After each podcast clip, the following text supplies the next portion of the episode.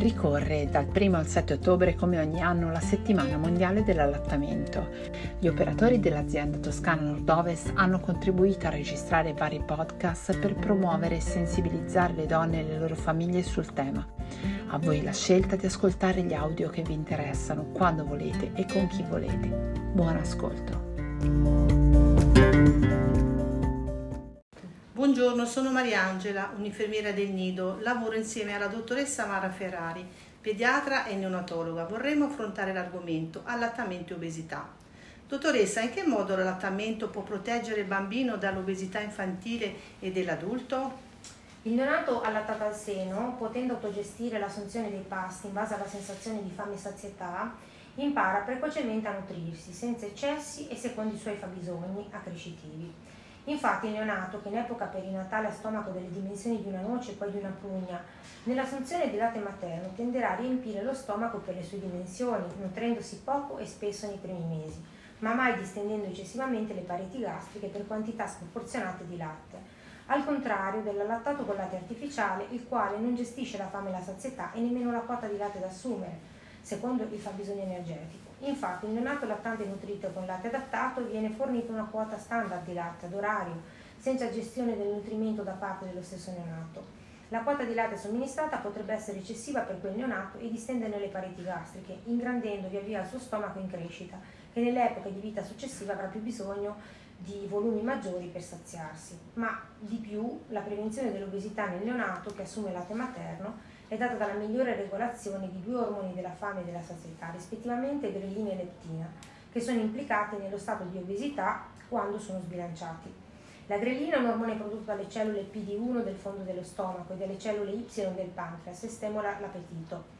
Incrementa un'ora prima del pasto e decrementa dopo un'ora. La leptina, prodotta dal tessuto adiposo, ha un ruolo importante nella regolazione dell'ingestione e della spesa calorica, compreso l'appetito e il metabolismo.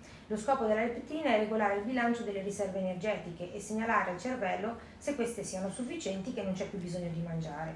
La composizione stessa del latte materno, la modalità di assunzione dello stesso, il graduale incremento ponderale della lattata al seno consentono il corretto funzionamento di grelina e leptina, prevenendo sia l'obesità che la sindrome metabolica che accompagna l'obesità, con ipercolesterolemia, iperglicemia, ipertrigliceridemia, iperinsulinismo, insulinoresistenza e ipertensione arteriosa. Quindi possiamo dire che con l'allattamento al seno materno il bambino impara ad autoregolarsi? Sì, assolutamente. Il neonato allattato al seno autoregola il proprio senso di fame e sazietà e assume la quota di latte materno di cui ha bisogno, con la composizione di nutrienti necessari per il pasto. Così egli regola il proprio bilancio energetico e il proprio peso corporeo, crescendo adeguatamente e non eccessivamente, fin dal primo mese di vita.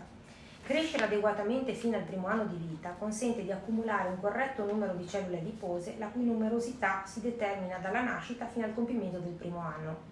Il bimbo allattato con latte adattato è facile che ceda il peso corporeo per mancanza di autoregolazione dei pasti e che pertanto vada a stoccare un maggior numero di adipociti, che sono le cellule adipose del grasso, i quali per tutta la vita tenderanno ad essere riempiti, con difficoltà al mantenimento del peso corporeo e tendenza all'obesità.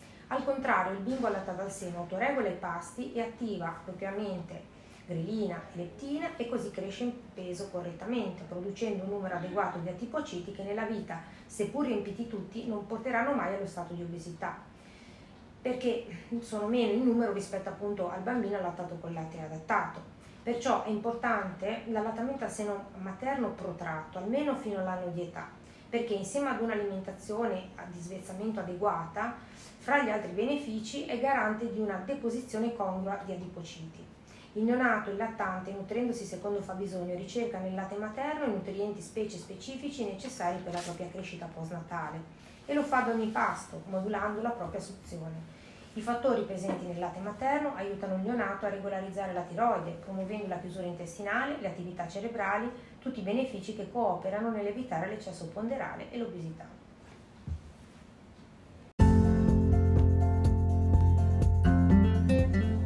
Grazie per aver ascoltato questo episodio. Alla prossima puntata e a presto dall'azienda USL Toscana Nord-Ovest.